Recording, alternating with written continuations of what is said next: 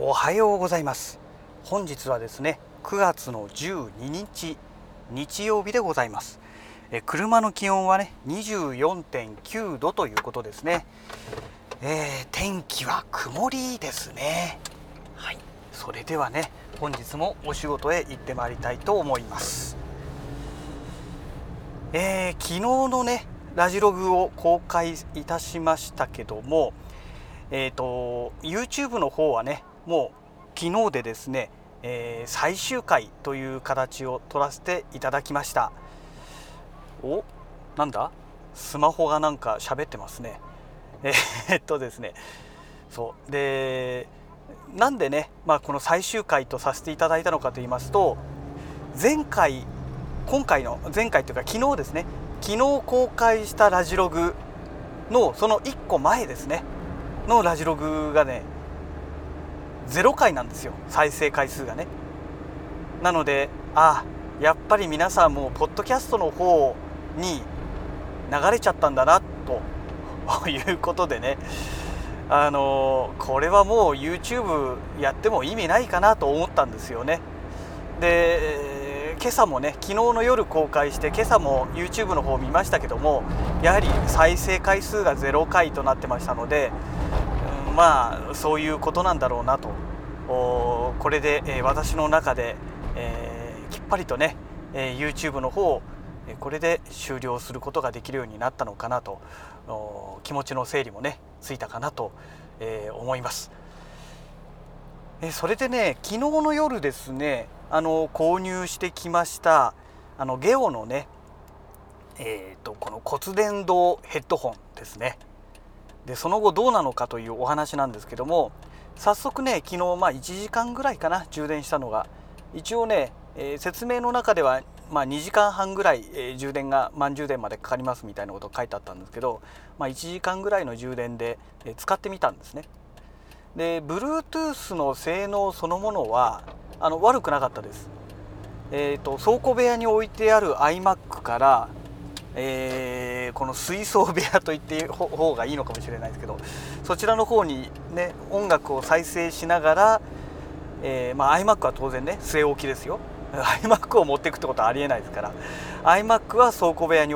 固定して置いてあるままそこで、えー、YouTube の音楽をね再生しながら水槽部屋の方に行って、えトイレ行ったりキッチンに行ったりしてね、え作業をしていても、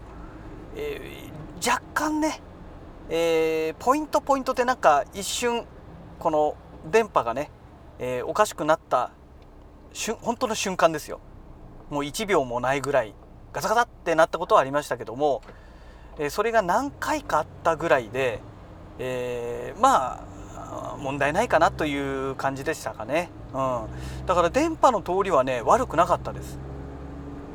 あの他のね Bluetooth の機器なんかですとあの同じ水槽部屋内でもそんなに離れてないのに障害物があったせいでなんか全然受信できなかったりってことが結構あったんですけどね。これはねそんなことなくね普通に、えー、そういうことでまあ使いましたのでだからやっぱり最新型だけあって良、えー、かったんでしょうかね、うん、でそこはね不満がないんですよ全く。えーただね一つあの最も大きな不満がありまして、まあ、その骨伝導というね、えー、ことで販売されてるんですけどもあの要はね骨伝導というよりかはね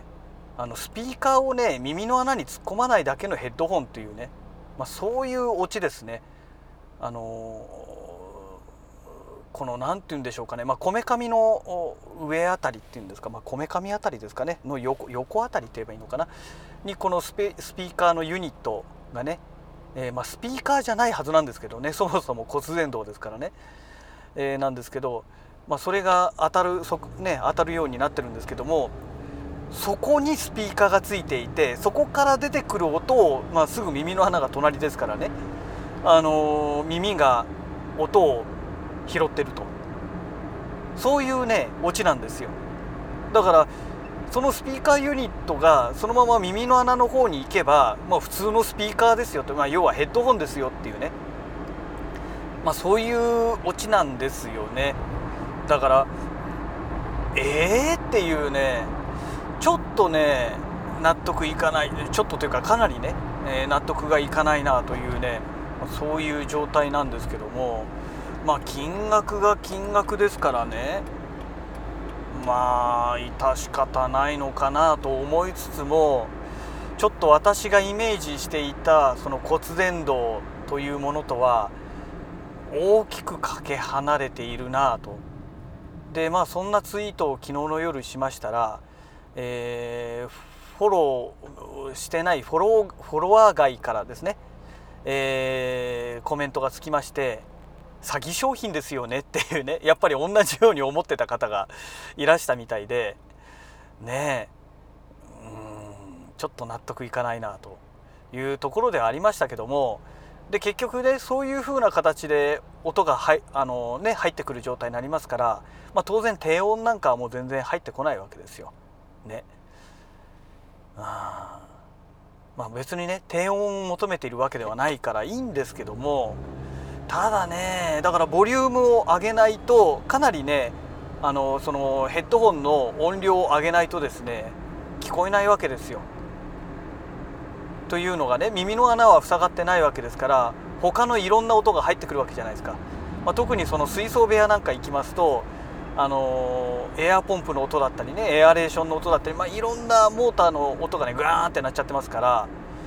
そういうところに行ったりとかあとはその水洗いですよね。キッチンで水洗いなんかしてる時なんかは当然ね水道のガチャガチャガチャガチャなってる音が鳴るわけじゃないですか。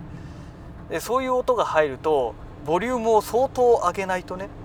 あのー、もう音楽とかそういうのはねもう聞こえない状態になるんですけども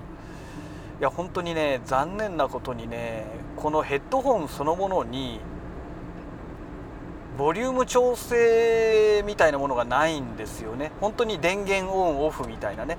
その程度のものしかないのでだからそうすると、まあ、今回みたいにね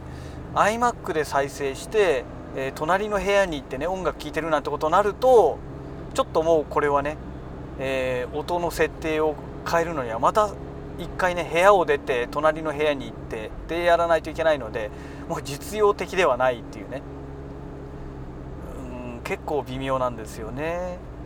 であのソニーのやはりあの Bluetooth のヘッドホンを持ってるんですけどもなんでこれを使わないのかっていうとねまずねこのヘッドホンかけた時のこの耳というか耳の周りにねこう圧迫する力がかなり強いんですよだから長時間あのヘッドホンかけてると痛くなるんですよねであとはもう単純にねやっぱりヘッドホンってね暑い時にはつけたくないんですよ。もう暑くなりますから。ただでさえ暑いのがより暑くなるというね状態になりますのでだから極力ねあのもう使いたくないわけですよ。で今回のこのゲオのこの骨伝導の方はね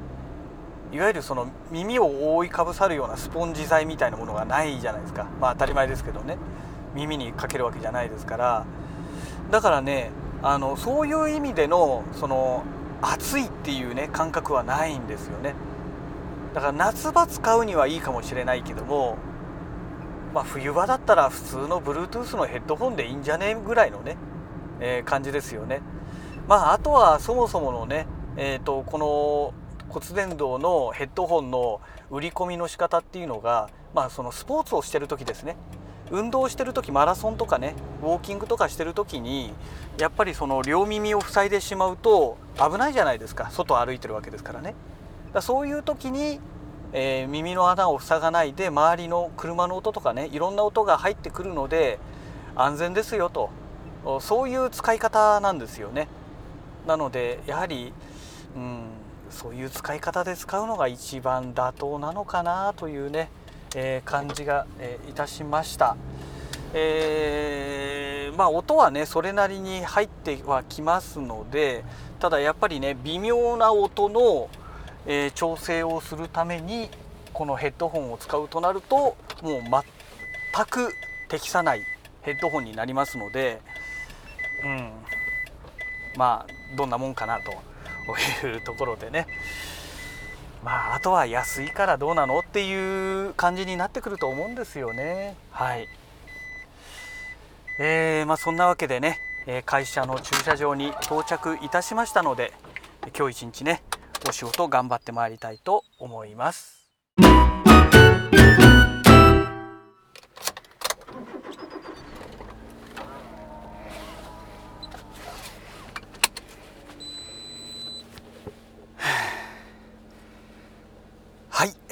皆さんお疲れ様でございます。ようやくねお仕事の方が終わりまして今ね会社の駐車場のところまで来たところでございます。えーと車の中の気温は24点あ今手で持っちゃったから0.1度上がりましたね。24.6度だったんですけど24.7度に今ちょうど上がりましたね。湿度が高いですね。20 20じゃない70あれ？今ね71%だったんですけどもたった今73%に増えました。多分私が手で持った関係だと思うんですよね。よいしょ。ちょっとエアコンつけてね。よいしょ。帰りますかね。はい。いや今日はね本当に忙しくてね。えー、まあいろいろありましたけどもあの一番笑っちゃったのはね20代半ば前半ぐらいの若い子ですかね。多分あの YouTube にね感化された方なんだと思うんですよ。今あのアウトドアブームがすごいですよね、まあ、コロナもあって。で、まあ、コロナの前からねアウトドアブームあのキャンプとかねそういったものがブームが来てましたけども。でコロナで完全にその拍車がかかったというかね。まあ、そんな状態でですよね。えー、それで、まあ、YouTuber がね結構有名な YouTuber が自分で山を買ったっていうのでねちょこちょこやってるじゃないですか。で自分の山にあので、えー、キャンプをするとバーベキューやるんだというのがねちょこちょこ出てるまあ多分そのもう間違いなくその影響だと思うんですよ。で山が欲しいんですって言って入ってこられたんですね。でねもうちょっといろいろねうちの会社に来る前に最低限山買うとどうなのっていう部分をネットで今調べればいろいろ出てくるので調べた上で来てる人でしたら、まあ、多少の覚悟はあってね来ると思うので、まあ、こんな物件あるよっていうのをね、まあ、お話ししてもよかったんですけども全く何も調べてないで、えー、とりあえず来てみたっていうね、まあ、そんな感じの人たちでしたので、えー、まず山を持つとどういうデメリットがあるのかっていうねリスクの部分を細かく私が思いつく限りでお話しさせてもらったんですね。えー、まずはその不動産を持つということはその不動産を管理しないといけない義務が発生するわけですね。でまずその辺のことを淡々とお話しさせてもらってでなおかつ山林を買うってことは何をするにも開発行為になるわけですよ。で開発行為っていうのは素人の人が役所にね書類を提出することができませんから建築士に頼まなきゃいけないそうすると当然そのお金がかかるでしかも開発許可まあ、開発許可ですからね。許可をもらわなきゃいけないのでねあの申請じゃないんですよ、まあ、もちろん申請するんです申請して許可をもらうんですけどあいわゆる届け出ではないってことですね。届け出の場合はこういうふうにやりますよで出しておしまいなんですよ。でもあの許可っていうのはちゃんとね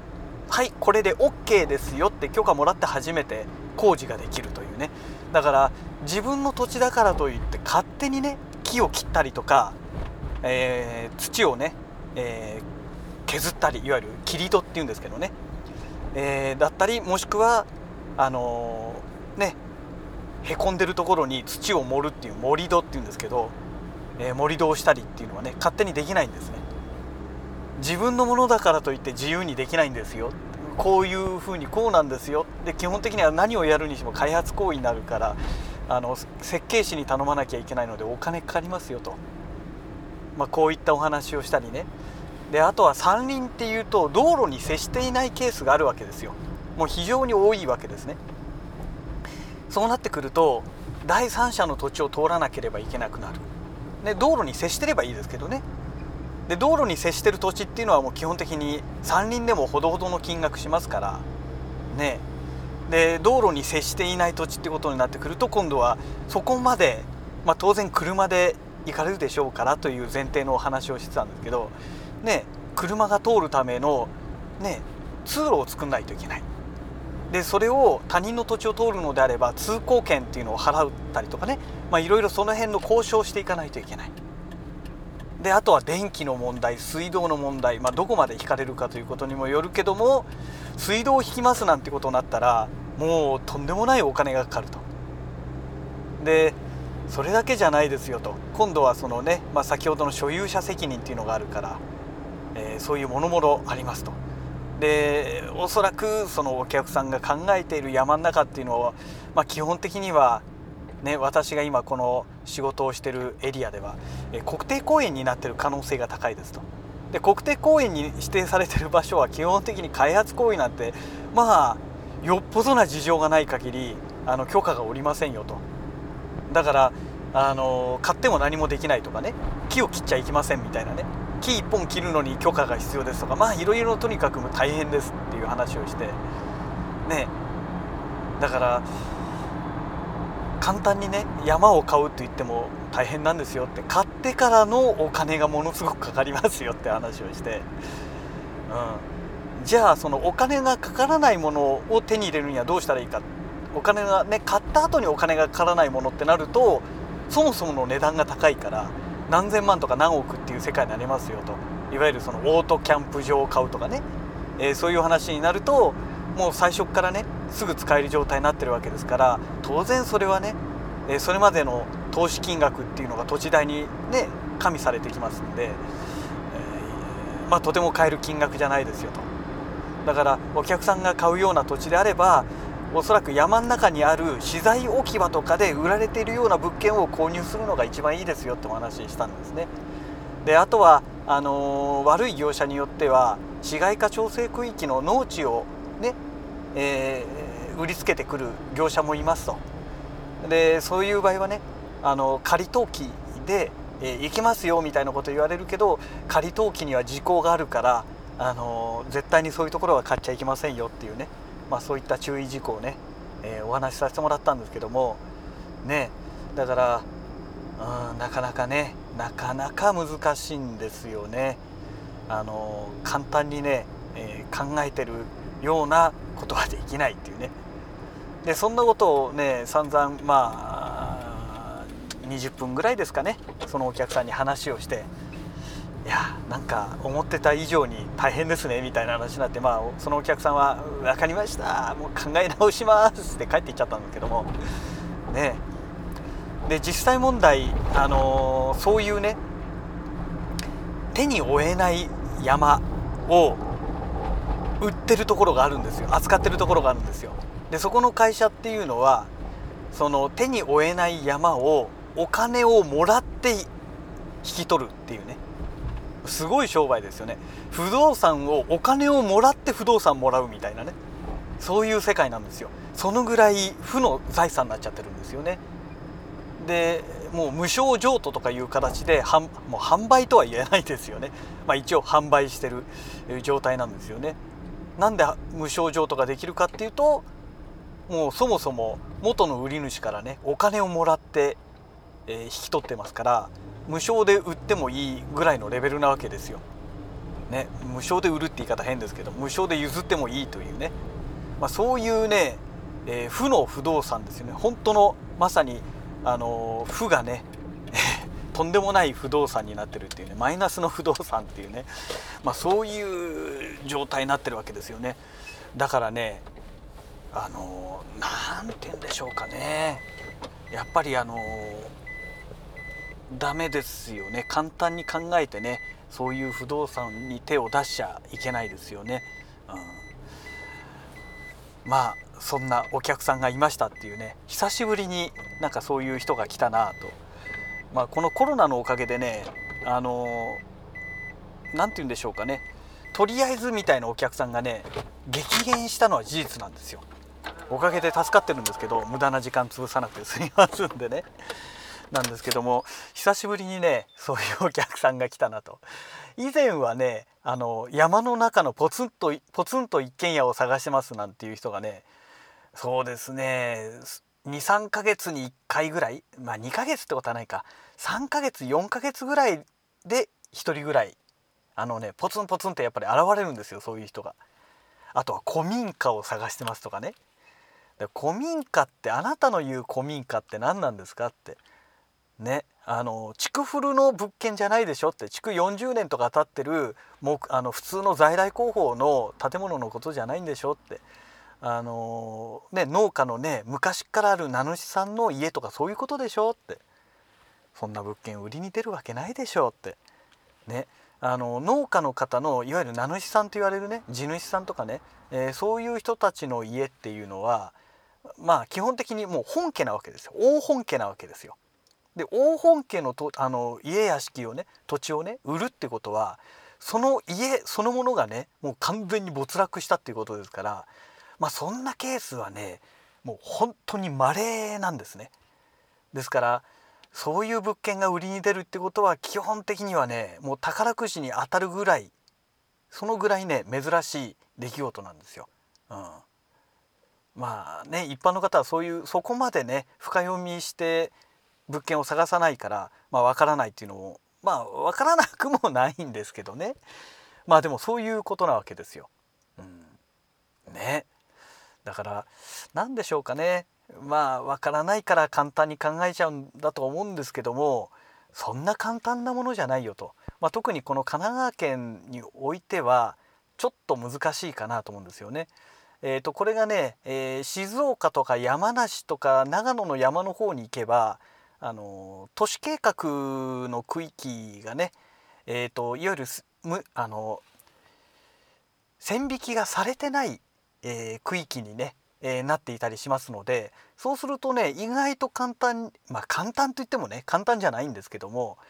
あの市街化調整区域の、えー、そういうね山林をいじるよりかは簡単なケースが稀にあるよと。稀にあるよって言い方も変ですけど。でまああの地方に行けばね、えー、そういうエリアもあると思います。あると思いますけど、まあ、この神奈川県のこの辺の近辺でねやるにはちょっと難しいんじゃないかなという。あの、うん、だキャンプ場を作りたいなんていうのであればやっぱりある程度ね資金力持ってないとあの開発行為がねかかってきますからね、えー、土地をねうまく仕入れられたとしてもやっぱり開発行為ができないのとやっぱり道路ですよね。どうしてもこの道路の問題が出てくる。で基本的にはね何もないところにキャンプ場を作るわけですから。ってことは何もないとこだから道路だってないわけですよ。だから道路用地として買収しなきゃいけない、えー、あるね地主さんがもう大昔ですよ。ゴルフ練習場を作ろうってなった時に、えー、用地はなんとか買,、ね、買収できたけどもそのそのゴルフ練習場を作るまでの間の行動からそこまでの道路を買収するのにものすごい苦労してで最終的に、えー、一部ねどうしても譲ってくれない場所があったらしいんですね。でそこはね借地でやったらしいんですよ。借地借地契約を結んで道路にしたらしいんですけどまあその先代の方が亡くなられてね、えー、2代目の方が引き継いだら時にまあ、ちょっとねヤクザ絡みも入っていたらしいんですけどもあのそこの借地の部分をね、えー、地権者がそっち系の人に売っちゃったらしいんですよ。でもう貸さないよみたいな通さないよみたいなことをやられちゃって、えー、そのゴルフ練習場は結局ねお客さんが入ってこれなくなったんでまああっという間にダメなりですね。で結局倒産してしまったというね、えー、そういうこともありますのでこの道路の問題って実はものすごく難しいんですね。で道路として使うんだから安く売ってくれてたってあの地主さんは安くなんか売ってくれませんからね基本的に土地を売ってくださいって頼むと相場の金額よりも高くないと売ってくれません。あの普通にね売り地として売りに出ている土地っていうのは売りたいから売りに出してるわけですよ。なのでその相場の価格で出てくるんですけどもそもそも売ろうとしてない土地を売ってくださいって頼むとなると相場の金額じゃまず売ってくんないですよね、えー、当たり前ですよね。だって売りたくないわけですから。売りたくないものを譲ってくれって言われちゃうわけですから。ねしかも道路が作られるってことは土地が下手すると分断される可能性もあるわけで。ねえ。そりゃあ地主だってそう簡単にね。例えば壺を30万で売ってるような地域であれば壺30万じゃ売らないですよね。それこそ40万50万60万って、えー、ねその飼い主がね言ってこない限りはそんなはした金じゃ売りたかないよと、ね、そもそも私は売らなくたっていいんだからそんな金額当たり前の金額じゃ売りませんよというお話にね当たり前の流れでなるわけですよ。だからねこの道路用地の買収っていうのはね本当に大変なんですよね。だそういう意味ではあのー、いわゆる公共事業で都市計画上の道路を作るっていうのはまだまだ楽なんですよ。なんでかっていうと最終的にダメでしたら強制代執行っていうのができるからですね。民間が、えー、自分のアプローチのために道路を作るために、えー、いわゆる私道ですね作るためにあのくださいって言っても強制執行っていうのはできないわけですね。でもあの公共事業で道路を作りますって都市計画道路を作るっていう形になると最終的に強制代執行っていうのができますからあの地権者がどんなに反対してもね、えー、最終的にね国に取られちゃうんですね。まあもちろんお金もらえますけどもそうだからねあの都市計画道路はなんだかんだ言ってそういう最後の手があるのでまあ最終的にはねどうにでもなっちゃうんですが、えー、私どもの場合はそうはいきませんので、まあ、皆さん、まあ、そんなものをやろうという人はまあねこの私のラジログを聞かれてる人の中にはいないと思いますけどももしそういうことを考えてる方がいましたらねこの道路用地のえー、買収っていうのはものすごく大変なんですよっていうだから極力関わらない方がいいですよっていうまあそういうお話でございました。はい、えーともうとっくにね、えー、家の駐車場ついてますので、えー、今日はねこの辺りで、えー、ラジログを終了したいと思います。それではまた。